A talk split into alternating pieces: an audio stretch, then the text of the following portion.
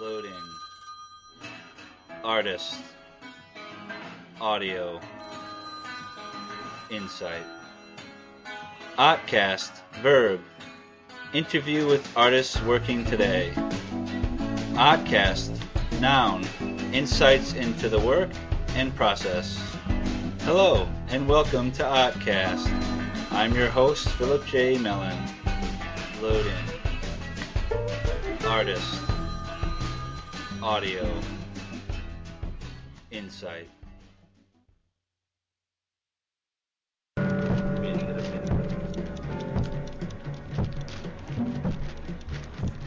I'm just a guy on a bike. Let me just uh, officially welcome you, Loren Munk, to Artcast. Thank you. It's my pleasure. Yes, great. Thank Thanks you. for the interest. Um, no problem. Um, well, uh, I guess we'll just jump into it. And uh, uh, my my first question is: uh, When you create a work, do you use any sketches or preliminary work in the process? Well, um, I do, but um, with my latest body of work, I guess that I've been working on for about the last ten years, um, it's not exactly. I mean, there are sketches about the design and things like that, but a lot of what I do is collect information and research, and um, so it's a little bit different. You know, I used to have sketchbooks, and I still do have sketchbooks full of drawings and layouts and ideas, but now I also have um, files. So, Right. I, you know, each painting, at least, um, you know, a lot of paintings end up having several versions. Each painting has a file that I build up with it, you know, with different um, titles. One of them might be the East Village, could be Williamsburg, uh, the history of uh, American aesthetics, things like that. So, I guess I would consider the the collection of of the research as part of the same kind of process you go through when you're doing sketches and coming up with uh, designs and things like that.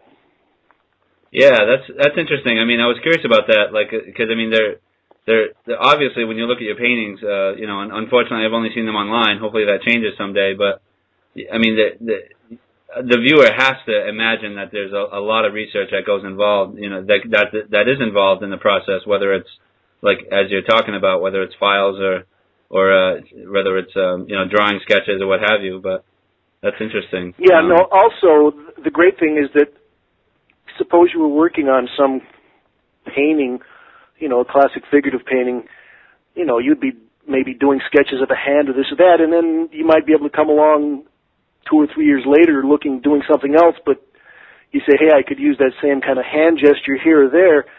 Um, There's an analogy, analogy to having collected a bunch of research, and so, you know, I'll, I'll be doing something about the addresses of people in on East 10th Street back in the 1950s, and then when I do something on the East Village in the 1980s, I'll start going, hey, there's a certain kind of cross-referencing of this and that, and so once you start to build the database, you can uh, you can use it in a lot of different ways. Yeah, I, I imagine organizing all that must be a trick. Well, you know, it's all part of the part of the process, and uh, Yeah. it, it just like I look at it just like doing a painting of a portrait of somebody's face or anything else. You you collect your information, you make your your uh, files or your your sketches, and then you start to build things up, and then but you keep all of these notes and sketches and things in a little pile on the side, and uh, and just try to keep them available for you know future references. Right, right, yeah. Um, now, I guess um, one thing I'd like to know is that do you use any technology in your work, like photos of the computer? Actually, I do. I I've been using even before I started doing the uh, the mapping and the uh, the diagrammatic pieces. I used a lot of photoshopping. You know, I love to um, make just black and white drawings that were kind of cubistic, and then cut them up and collage them, and then use Photoshop to again blow them up, turn them upside down, cut them in half, do mirror Yeah. reversals, things like that. Um, right now, probably one of the most um, useful things that I do with the computer is research. Um, Right. Besides Google, there's also some um, some websites that you can get uh, information on people's addresses. Uh, one oh of wow! My wife turned me on to this one called Spokeo, but she calls it Spookio because you can actually go onto this website and get a lot of information about people and uh, oh wow their addresses. then you can Google map things and you can actually sort of I don't know whether you look at the Google um, Google Earth or some of the Google Maps where you can go down on the street level and, and actually look yeah, at people's wild. people's houses and stuff like that and and see the cars parked in front and all that stuff. I know you can sometimes catch people out there too. It's funny. Right, and uh, in certain ways, it's it's frightening, but on the other hand, it's um, it really shows you the kind of incredible potential that Yeah. uh, the computers and um, some of these huge databases have.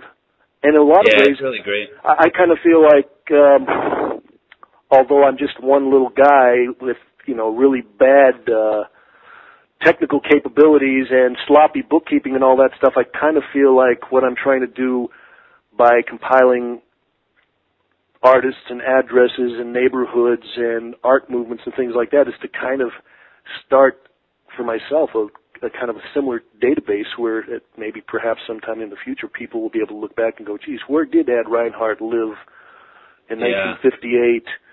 You know, and things like that. So in certain ways, I see a maybe I have been influenced by that kind of um, technical research, online research, in what I'm doing in my own work.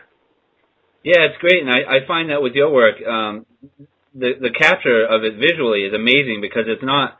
I mean, it, it's a physical painting. I mean, we can stand in front of these things, and they're not interactive, but they are at the same time. You know, I mean, you can't click on a part of the painting literally, but you know, it really the the webs that you create, you know, so to speak, on your paintings are, are really really something else. Um, Thank you. they they you know, I've had people ask me and, and actually say, why don't you do this online? It would be so much better or this that. And um, my answer is always that basically I am a painter. I'm not a I'm not a computer Yeah. technician. I'm not a, a website designer or any of these other things. I am a painter, and it's for me um, because a lot of the work that I am doing is about painting and artists. It just seems um, extremely appropriate that I try to create the record of all that stuff using the material that I'm recording, you know, and, and sort of exactly. using itself to refer to itself and create the history of itself.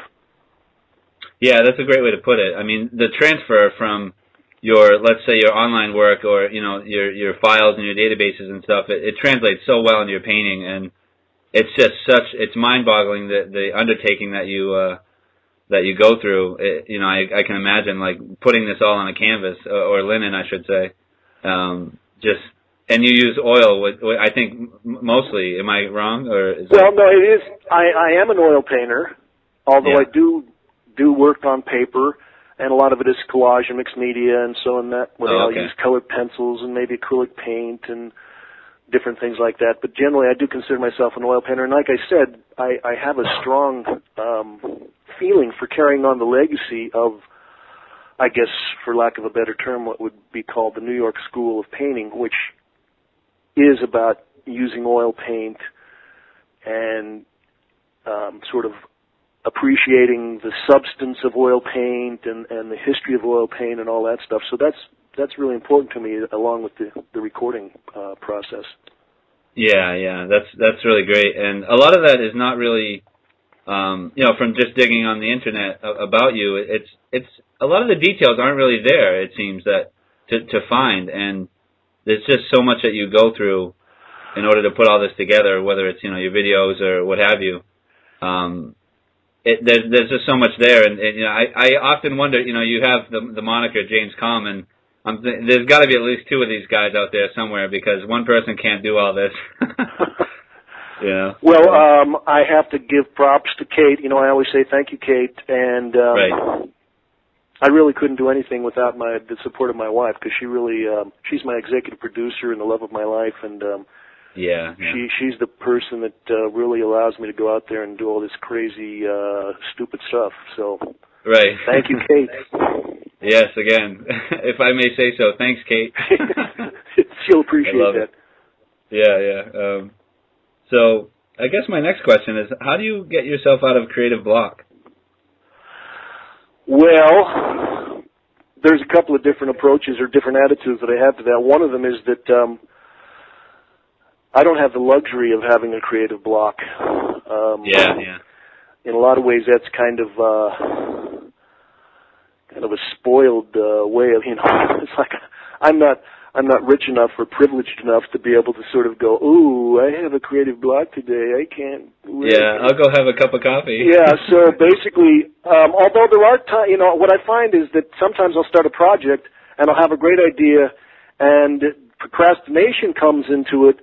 And when I start okay. to look at it, the reason that the procrastination comes into it, I, I don't think it's so much a creative block as it's just this this hidden desire to procrastinate, is because usually there's an incredible pile of tedious work that I have to do. I, I had a map, I'm doing a, an extended map of the East Village and I've had the canvases stretched and ready to go for months and I just kept putting it off and putting it off and I was I was putting out posts on Facebook about people that had addresses and any memories of their time in the East Village or anything that they would like to contribute and I kept putting it off and off and off and then I thought to myself, you know what? I know I'm putting this off just because there's a hell of a lot of like really tedious, time consuming data entry and stuff like that. And then I just had to say, do it. And um, yeah, yeah. Once you start doing it, of course there are, you know, and and this goes back to talking about building the sketches and things like that. A lot of times people do, you know, extremely spend a lot of time doing sketches and things like that.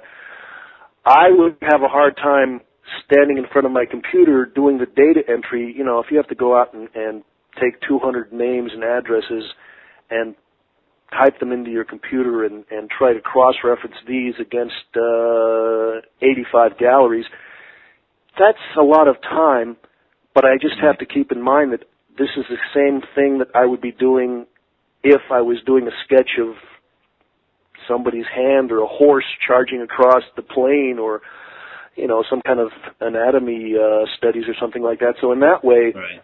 I just I I accept the work and I just say grind away, grind away, grind away.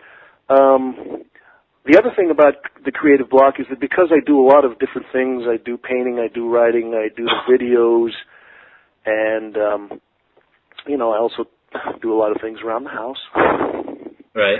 uh, whenever whenever I feel that I need a change. And a lot of times it was I wouldn't say it's even it's it's creative block. It's just maybe exhaustion or you get stale yeah. on something. A lot of times I'll just switch over to something else because I have a pretty um, pretty regular schedule of trying to get out a certain number of videos every week, trying to spend a certain amount of time painting, trying to do you know write so many articles for the Brooklyn Rail. I pretty much have a good uh, variation in the different kinds of things that I'm doing so that kind of keeps me from getting too burned out on any particular thing.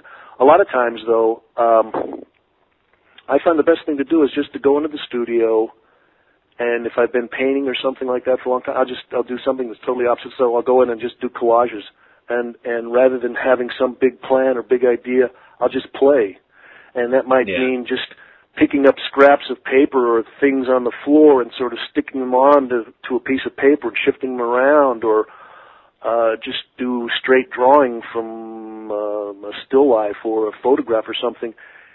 Anything like that that kind of changes things up, I think, and and doing it seriously, where you just sort of lose yourself for an hour or two, I, I think is a great way to uh, kind of yeah. get out get out of the doldrums. Yeah, the humdrum uh, of the day. right. Yeah, yeah, it's funny. Um, well, there's um, I'm trying to think what you said. Oh, the idea of play, I think, is important. We should probably never lose that. Really, I mean, even though we are, you know, I think you said you plug away or plug away or what? How, I forget how you put it, but you know, you, you can't lose that aspect of play in the work. I think. Well, I think that's important too. But um, like I said, there's also there's also a you know for me there's a sense of just grinding you know grinding away. excuse right, excuse me. uh, but in certain ways, you you know you have to consider that kind of a, a play time as well. Although it's yeah. not may not maybe not as fun. Right.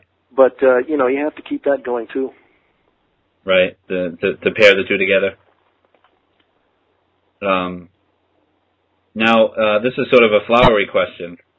uh, as I like to call it. Um, when do you feel like you fell in love with art, or feel you became an artist? Well, that is a good question, and it's a difficult question. But um, I, I, you know, I can still remember being a kid and going to, um, I don't know what, maybe a J.C. Penney's or a Sears store when I was when I was a little kid with my mom, and we were walking through the home furnishing section, and I happened to see a little sculpture, and it was a you know a little plaster copy of uh, Michelangelo's David Oh yeah. and um I looked at that and uh, you know, it's sort of like, "Mom, what's that?" And it's like, "Oh, it's a sculpture." Yeah. And I well, what's a sculpture? And uh you know, it's like, "What's a piece of art?" I'm looking at it, I'm going, right. "Oh, that's kind of cool." Um right. What is that thing standing there? yeah, and and uh at that point I sort of said, "Art? Well, what's that?" yeah, right. And, it just um, opens the door, huh? And there was always just uh, you know, the love of drawing and looking looking at pictures. And I Mm. think this is another thing that I would like to kind of highlight is the fact that um, I think there's a very important aspect to being an artist that a lot of people don't really consider, and that is that uh, beyond someone that creates something, I think that it's also almost equally important to be aware and looking at what is being created. You know, a lot of Yeah. people I know have this attitude of like, oh, it's all about me. I'm going to do this and I'm going to do that, and oh, I don't care what anybody else is doing. I don't care what anybody else is thinking, or what they're looking at, or what where the conversation is, or anything else. I'm just going to close myself up in the studio because I'm the most important thing, and what I'm creating is the only important thing. And Yeah. and in a lot of ways, I find that is like a real dead end. And a lot of the people that I know that have been, you know, sort of had that attitude for a while, in a lot of ways, they end up being failures Okay. and um, and then turning very bitter. A lot of them, right. and uh, so I just think that to kind of avoid that and to be part of the community, it's very important that you spend a lot of time not only working on your own stuff, but looking at a lot of other stuff. You know, supporting your friends, uh, yeah. looking at controversial shows, thinking about problems, and also I think it's very important that you you're engaged in the conversation and the discourse about all this stuff. And so in that way, I, I think that it's important for artists to really be engaged in what it means to be an artist and to be part of a tribe. Yeah, I, I know you brought that up before in another interview. I think it was uh, the first time I heard it was with a hyperallergic interview that that, that they put together about you. Yes, Um, no, and I, I, you know, that's one of the points that you know when people talk to me about you know my practice and all these other things. I think that that's a very, it's very important for people to look and to be part of the tribe and to to support and also, like I said, to talk about and be engaged with other artists and what they're doing. Yeah, it's very important, I think, and, and especially with um, you know, as excuse me, you know, I have a couple of blogs, and you know, I I even with that, I I think of it as an extension of my art practice myself, and Yes, um, I feel bad in some way, if that's a correct way to use it. Uh, just the idea that I'm not engaging in the blog world as much as I am, like let's say if I go to an art gallery or something. But I think that I wonder if somehow the commenting on other people's blogs are, are an extension of that. You know, like this sort of being a part of the community online as well. I, I think it is. You know, the other thing because I do a lot of different things myself, I also have to remind myself, you know what, I can't do everything. I Right, do right. I, I do what I can do, and more than that, I can't do, and I can't apologize. You know, because every day I probably get thirty or forty invitations. Come to my show. Come to this. Come to that. Come by my studio. You know, Yeah, yeah, I, I'm sure. I I do what I can do, and more than that, I can't do. And you know, I I can't feel bad about not being able to be everywhere and do everything. So, but I try to do Right, as much as I can. Right, right. How do you uh, how do you feel? This may have been touched upon a little bit, but how do you feel the computer or the internet helps or hurts an artist? Well, I'll go to the second part of the question first. The only way that uh, it can hurt an artist is if they're not engaged and they're not they're not using it and uh, availing themselves to what's available and the tools on the computer. Right. Um, how does it help? Um, I think one of the continuing um, challenges that any artist has is getting your reputation, getting your work, getting your name into the public. And I think that the the internet and computers are probably the greatest um, opportunity that artists have had to do to to get that kind of access. You know, since the, the printing press or something like that. I mean, this is this is uh, something that's going to change the entire way that um, the art world and um, the consensus makers and all these other people are going to be affected. Um, I posted something today uh, on Facebook about the fact that uh, Hrag Vartanian, the guy that is the publisher of Hyperallergic, uh, started out, and this is where I met him as a, as a little young writer at the Brooklyn Rail. Yeah. He was doing reviews, yeah. and but he was he was computer literate and he was writing a little blog and this was you know back in I don't know what 2003 or 2004 where all that stuff was much more primitive than it is now. Right. Yeah. And um he tried to push the rail into becoming more involved uh, in the online world and, and maybe having a more right. active uh, website and things like that. And they, because they're kind of luddites, you know, they didn't really they didn't really understand what he's going for. And um, so a few years go by. He keeps building up his blog and, and doing some other things and getting involved in the, the kind of the blogger blogosphere. And right. then he starts his own website with the hyperallergic and starts working that and a lot of people are going, Oh boy, what a waste of time. Well that's just exactly what we yeah. don't need is another yeah. art blog scene. You know, we don't need any more anybody else. Everything is covered and he worked really hard and he was able to get other people to help him and work with him and uh spent a lot of time going out and figuring out how to get some um money flowing into the operation, you know, the the good yeah, old cash right. flow always helps. And uh, within a couple of years, he now has a couple of the former art art scene editors from the Brooklyn Rail are now working for him, John Yau and uh, Tom Micchelli. So that's the kind of opportunities that people have, artists have on the internet. And I could use my own, you know, I hate to use myself as an example, but I, you know, I've been in the New York art scene for 30 some odd years.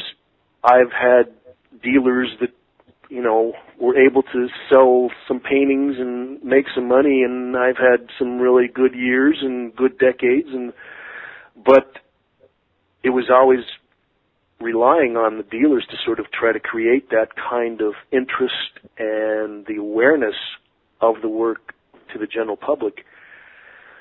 The problem with that is that dealers always have several, maybe 20 other people that they're trying to promote. They're trying to do this, they're trying to do that. Uh, yeah. They can't focus as much energy on any individual as that individual be, would be able to put on themselves. It's like they say, Right. you know, no one loves your children as much as you love your children. Yeah. So, um, when it comes time to get those children out into the world or to try to uh, get something happening for those children, no one can do it as well as or, or or be as involved or engaged or have as much energy as the parent or as as the artist does about himself. So I think the wonderful thing about the internet is that if you have the energy, if you have the creative uh, abilities to see how to see what the tools are and to come up with creative ways of using them, um, the sky's the limit. And I think Yeah. I think that, and I've been criticized by a lot of people that oh it's easy for you to say this or easy to say that, but I also look back and I see people that have single-handedly created reputations, have incomes, have businesses or whatever you want to call, have careers, have careers in the art world, mostly through their own efforts uh, online. I say, this is fabulous, and you know what? But but the most important part is that I think it's very important to try to give the artist this kind of freedom of independence. That they're Yeah. no they're no longer held down by the whims or the needs or the desires of the dealers, of the critics, of the particular publications. Um, and a lot of people have always said, you know, the the art world is so elite, it's so closed, so insular. There's just this little group of art snobs that are running the show, and Right. one of the beautiful things is that that's no longer true. Yeah, that seems great. Yeah. Um I I think that you know, I've I've connected with a lot more people on Facebook recently and they're all artists. I I just sort of um made a made a pact with myself to just friend artists now because I have enough of my close friends, uh, you know, of course you have your close friend group core and then you have, you know, all the e- extra friends. I'm Yeah. trying to let my extra friends be artists and, you know, and constantly I love them. I'm loving my news feed lately or whatever they call it now you know, where, you know, I'm just getting image after image of, of people that are doing things and, and it goes back to what you were saying earlier, just to kind of, even though, you know, where I live is not the mecca of art by any means, but Where do you I mean, live, Phil? I live in Taunton, Massachusetts. It's about an hour south of Boston. Ah, Yeah, yeah. We have our uh, sirens going by at the moment, but it shouldn't be too bad. Not. not okay. I don't know if you can hear them, but anyway. Um, um, but yeah, so it's just nice, uh, you know, going back to the internet and, and how that can be an extension of your your local um, sort of tribe in a sense. Yeah, and I think that there there are other aspects. You know, we're talking about um, income, but that seems to be a has always been a bugaboo for artists. Uh, you know, how do you support yourself? Yeah, I uh, I've been involved with some of this um, the wage artists, and it's even it's involved with Occupy Wall Street and some of the artist groups that are sort of engaged with that. And the big bugaboo is always, you know, the artist has to be paid. The artist has to be paid. And the question is, well, how does that happen? How, you know, what does that mean? And so you're you're sort of left with this. Well, does that mean that the government subsidizes the artists? Does that mean that you know somehow somebody, some board somewhere is going to decide, well, this is an artist and that that person is not an artist, or this yeah, work exactly. this work fits our criteria for funding because it's it doesn't offend such and such a special interest group. It doesn't offend you know that special interest group, and in certain ways, when you start trying to design a um, economic theory or, or some way of, of funding an, uh, of a you know your practice that way, it ends up reducing the artist down to like the most bland kind of bureaucratic, uh, boring, dead end kind of uh, production that you could imagine. So, if you're creative and if you can use the the internet in a creative way, you might not be able to generate the the cash income right away, but I think that there are also other types of of capital that are available out there, and and one of them could be your reputation in the art world. It could be your Yeah. your value to the art community. It could be your little piece of real estate in the history of art. Um, Yeah, y- you know, there could be a lot of other um, places where value is created, and part of, I think, the creativity that we need to sort of delve into would be how do you then transfer that kind of value somehow into uh, financial, you know, into the actual Yeah, cash and right. things. But I think that it's a great. The, the internet is a great way to create that value, and I and this is why I keep saying that we have the tools. It's just that we haven't had the creative breakthroughs yeah, that we like need uh, to like sort of- widespread. to get to get to that level where you can actually use those tools to create the kind of cash benefits that people are looking for. Right, and and just need to survive. Really, I mean, Yes. you can you can beat your head against a computer all day, but if you're not getting money, I mean, how can you buy paint, kind of thing? That's right. That's right. Yeah, yeah. But and a lot of it is not. It, it's not even about well selling something on the internet or this or that. But what it might be, and this I can use this as my own example. It might be you get a reputation online for being a blogger. You have end up having a reputation of specializing in a particular thing. Maybe you maybe you're an expert in paintings in rural Boston. You know, who's moving to this and that in the in the rural Boston art scene? Well, Right. guess what? Some college, maybe around Boston, but it could be in Florida, is going to say, "Hey, so and so is an expert on this. Why don't we give him a little honorarium, fly him down for a couple of days? He'll talk to our Yeah. students about this." So that would be a way of somehow generating something that all would come out of you know what you're doing. Your what I'm presence doing. and, and whatnot. Yeah. yeah. Yeah, that's that's that's really cool. That's I'm glad you said some of those things. It's nice to have. Um, now, I guess, uh, well, I um, I almost cringe at asking this because I think I have an idea what you feel on it, but I shouldn't assume. Um, but how how important is formal art training to an artist? Well, here is this, this is where we have to get down to the definitions. When you're saying formal art training, you're talking about academic art training. I would say academic, yeah, like say traditional sort of undergrad, you know, versus whatever. Um, I think formal art training is a beautiful thing. And by Yeah. formal art training, what I'm talking about would be learning about the formal aspects of art. You know, all those things that you learn in art school. Right. line, color, form. I also think that art history is an extremely valuable part of of art because uh, you know that's that's where all of our the way that we're thinking about what's important and what isn't important comes from. Now, this goes back to what we were saying before, the whole question of academia and the money that it costs to get an Yeah. academic certificate.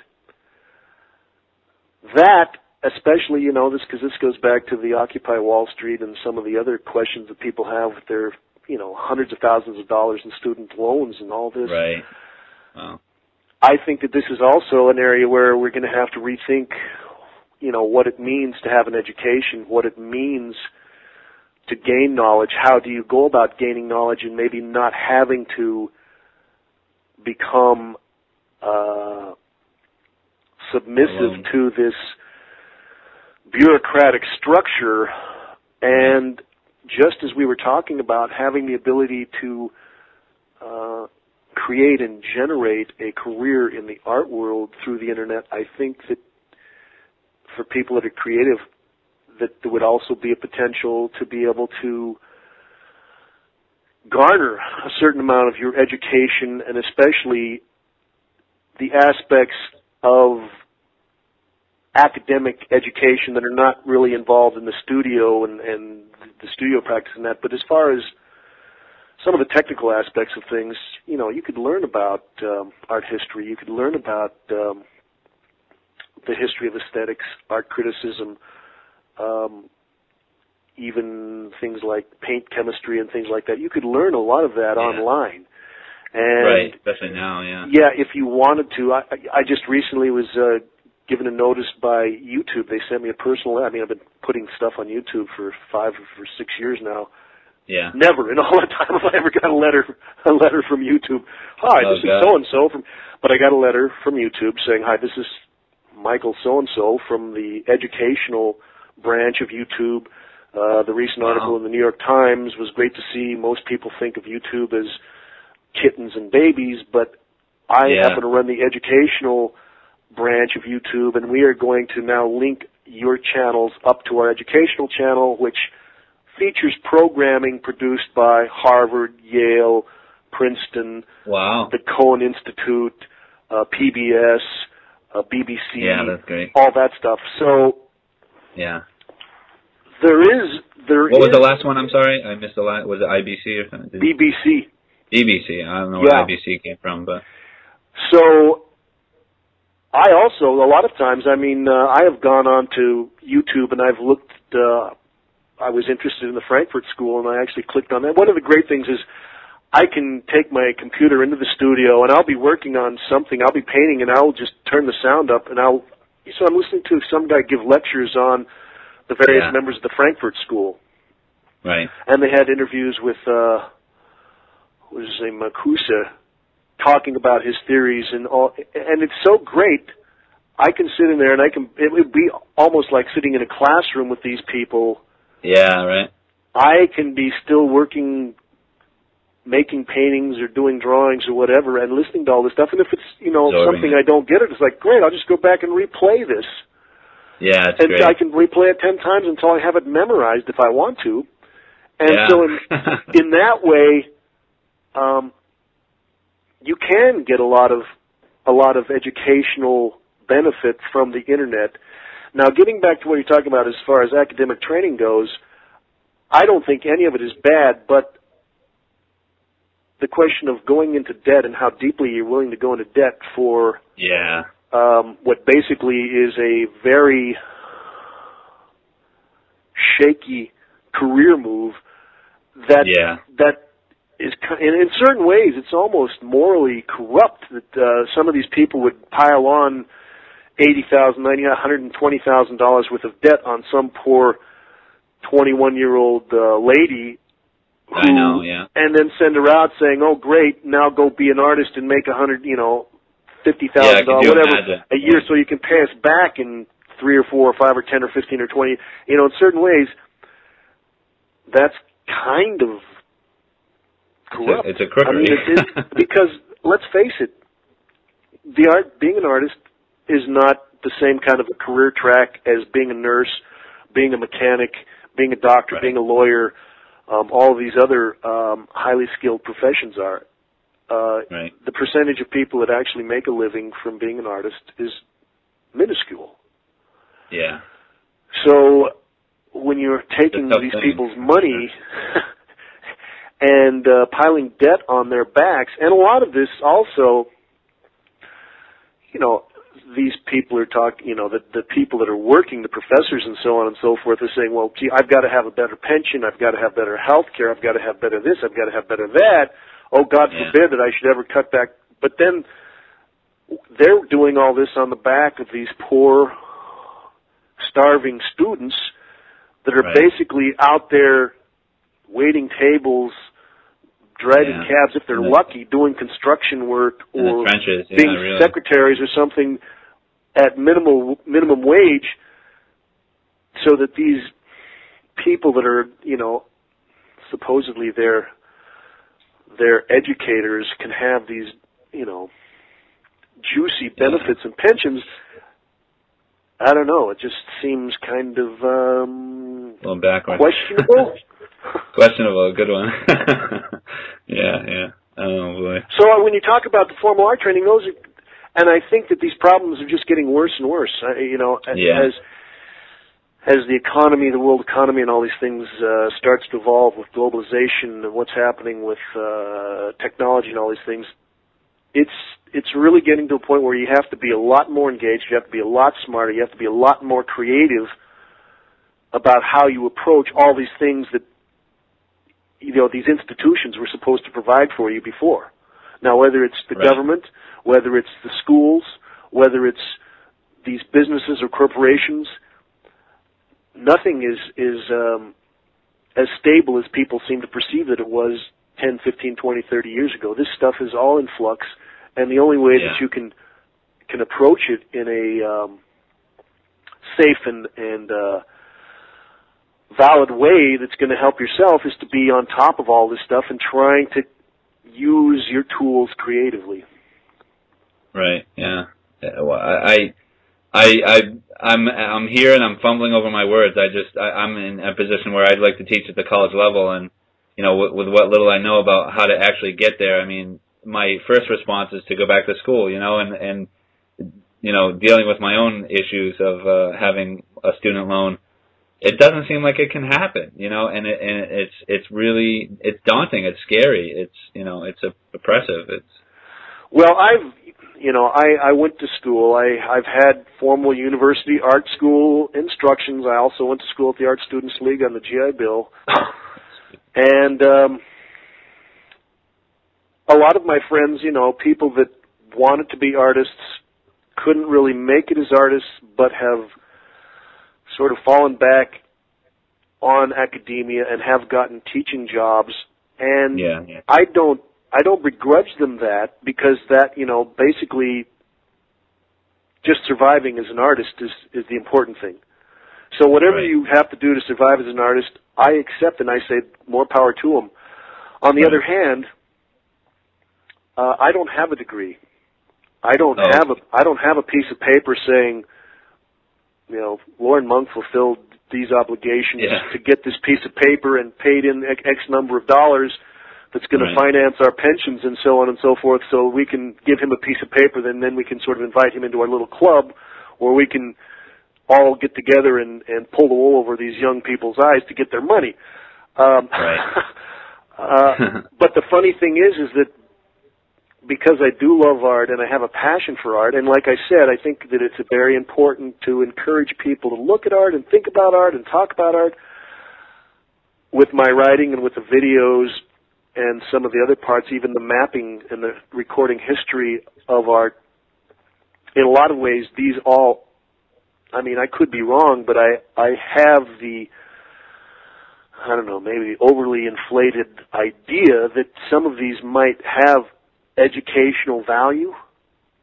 Yeah, And I, um, I think so. And, and the venue that they're presented in, it, it's just like you said. You're you contribute. I mean, you're contributing to those those, for lack of a better term, uh, alternative sort of ways of getting an education, yes, of seeing what's out there. You know, and and uh, you know that doesn't give you a certificate or a, or a bachelor's or a master's, but not you personally, but I mean like someone going to your work.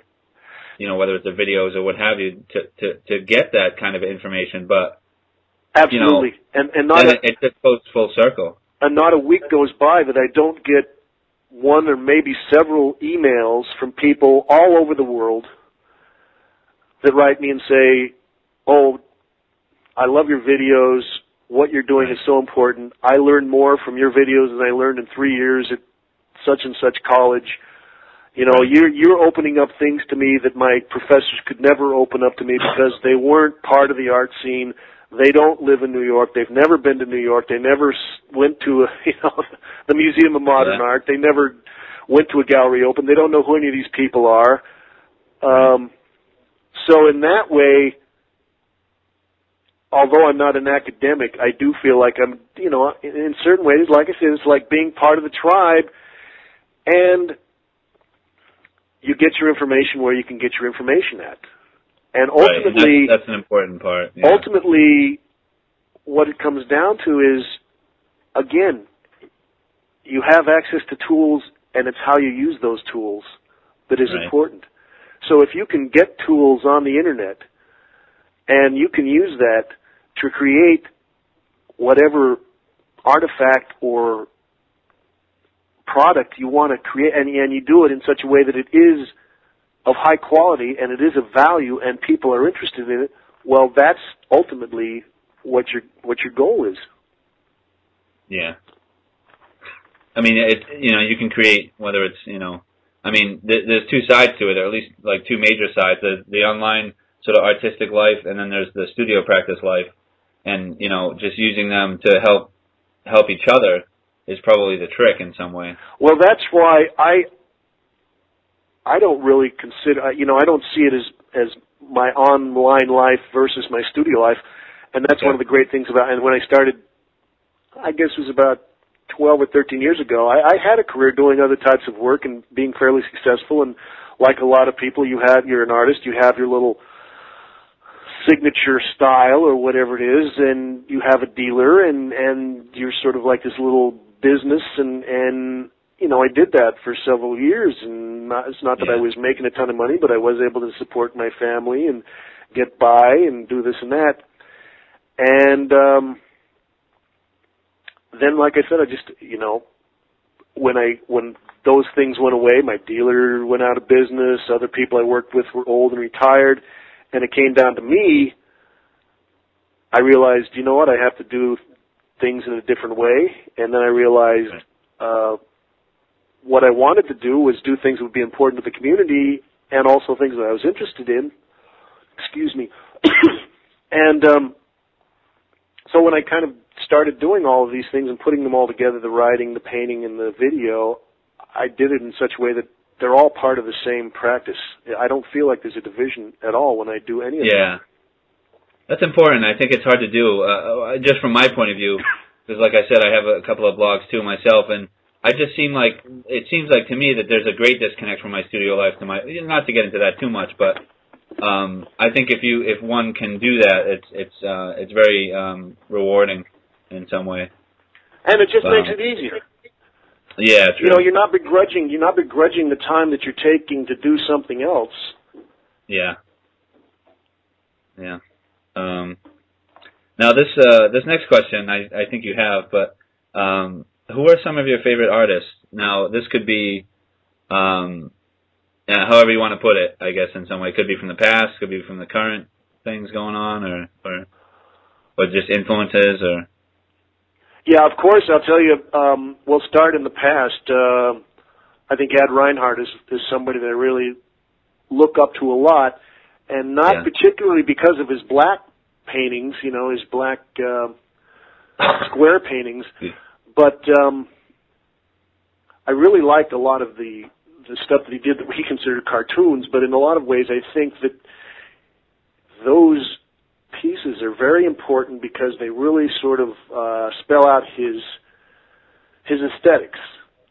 yeah, And um, he was one of these kind of grouchy guys that had, you know he he had no fear about sticking the thumb his thumb in these other people's eyes. You know whether it was the abstract expressionist or the pop artist or any of these other people.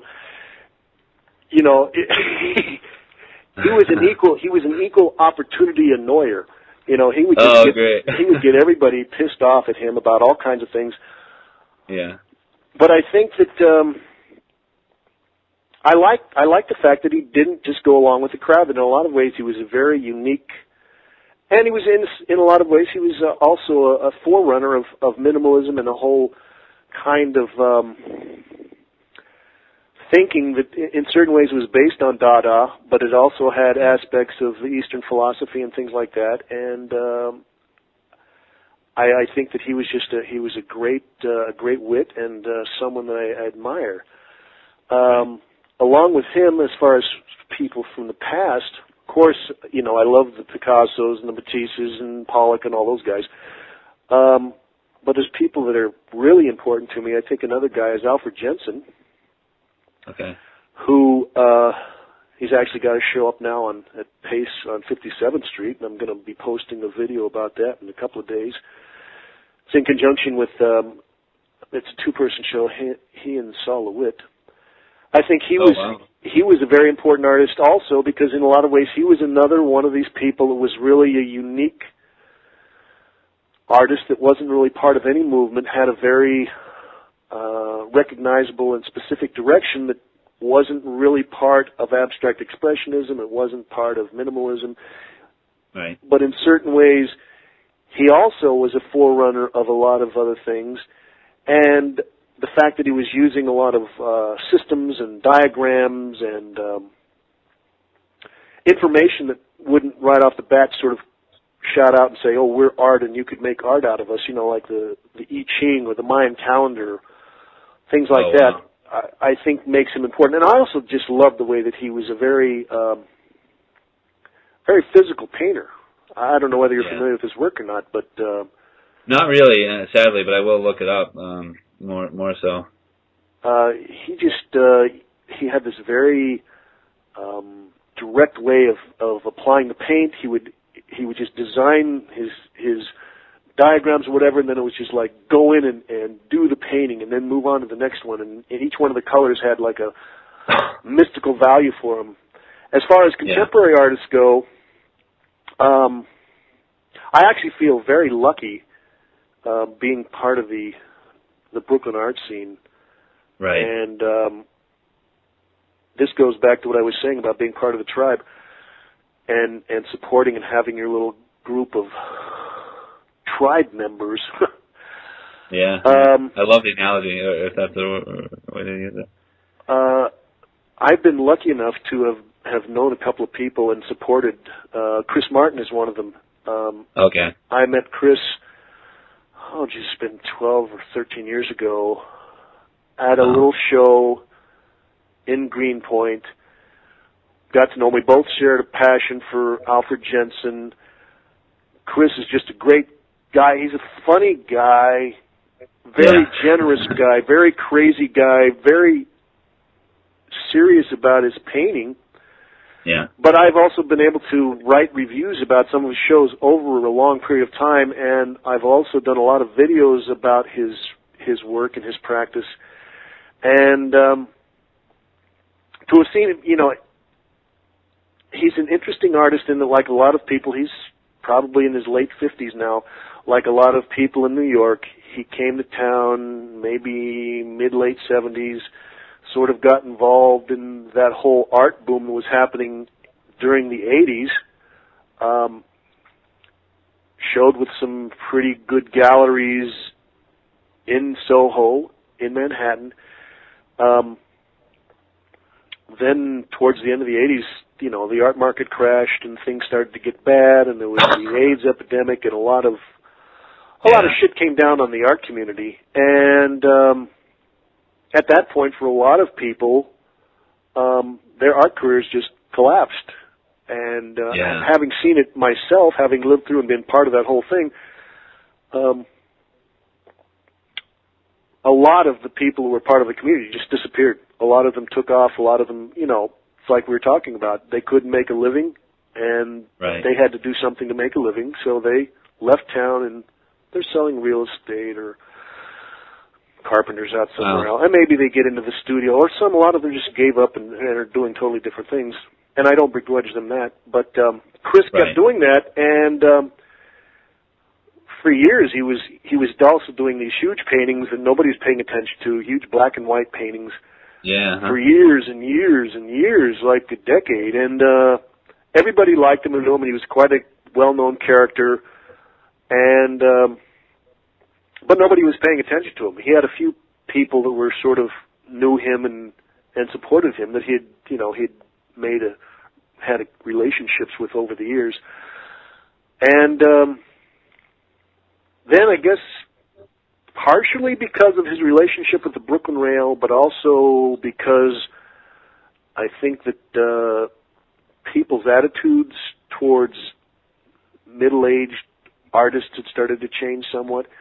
About Okay. uh, five years ago, people started to look at him and sort of go, "Well, gee, this is pretty interesting." Uh, you know, we, you know, we're, we're we're not so interested in these 22-year-old grad students that are starting out at Gagosian and these other things. We're kind of interested in people that have got some kind of a history of the story and things like that. So, yeah. Yeah.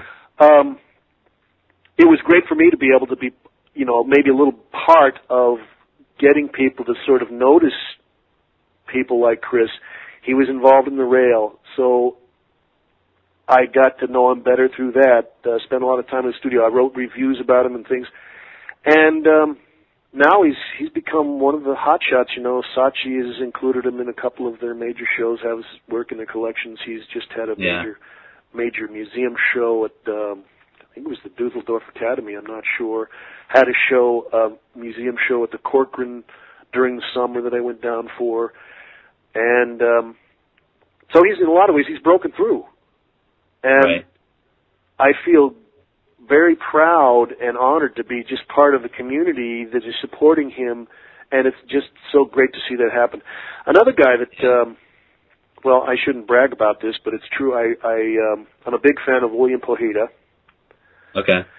and or Powhida, however you want to However you pronounce say it. it. Yeah. yeah. Uh, I wrote the first review about his work that ever appeared in a, a, a publication, and this Wow, was probably about six or seven years ago.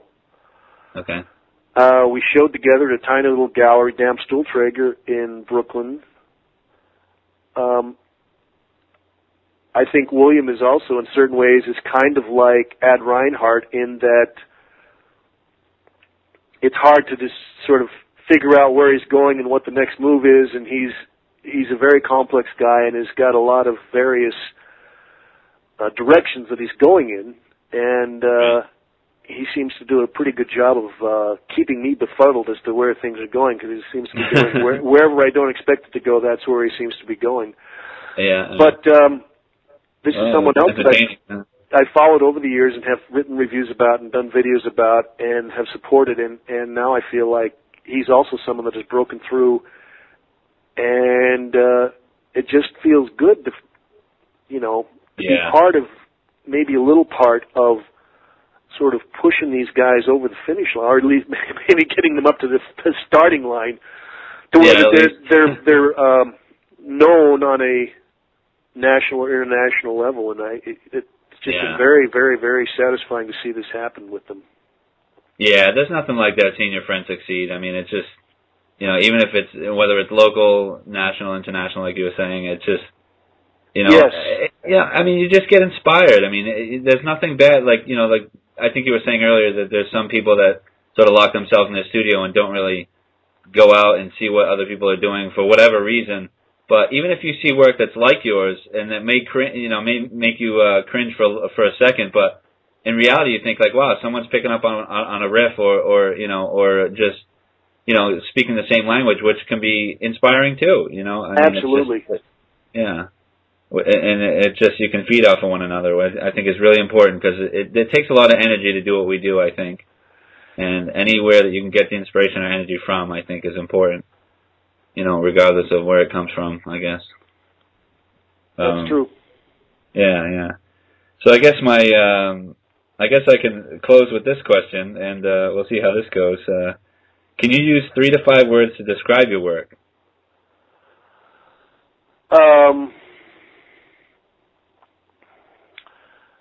demystifying the art world recon. well, Because that's kind of what I'm doing is uh, kind of taking taking the art world and and trying to dig through the, yeah, the myths and the um, the barriers that have been created by oh the media and different things and uh, yeah, stripping all that away and, and delivering the straight juice to the to the commoner out there uh looking Yeah. at it and wondering what the hell is art? What is the art world you know and I'm, I'm like this little uh commando that's running around sneaking in sneaking in doing the, getting the information and then bringing it out and sending it back to headquarters yes. Um, yeah, that's great. No, I like that. Um, no, could do you mind repeating that just just for the sake of uh, if I can remember yeah uh I'll maybe I can edit the art world recon Oh, okay, that's great.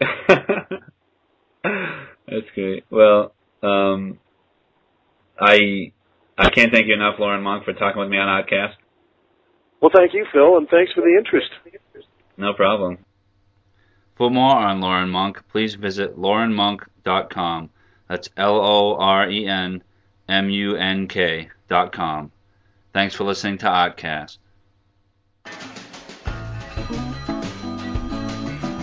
This has been Artcast. Thank you from me, your host, Philip J. Mellon. Keep the dialogue going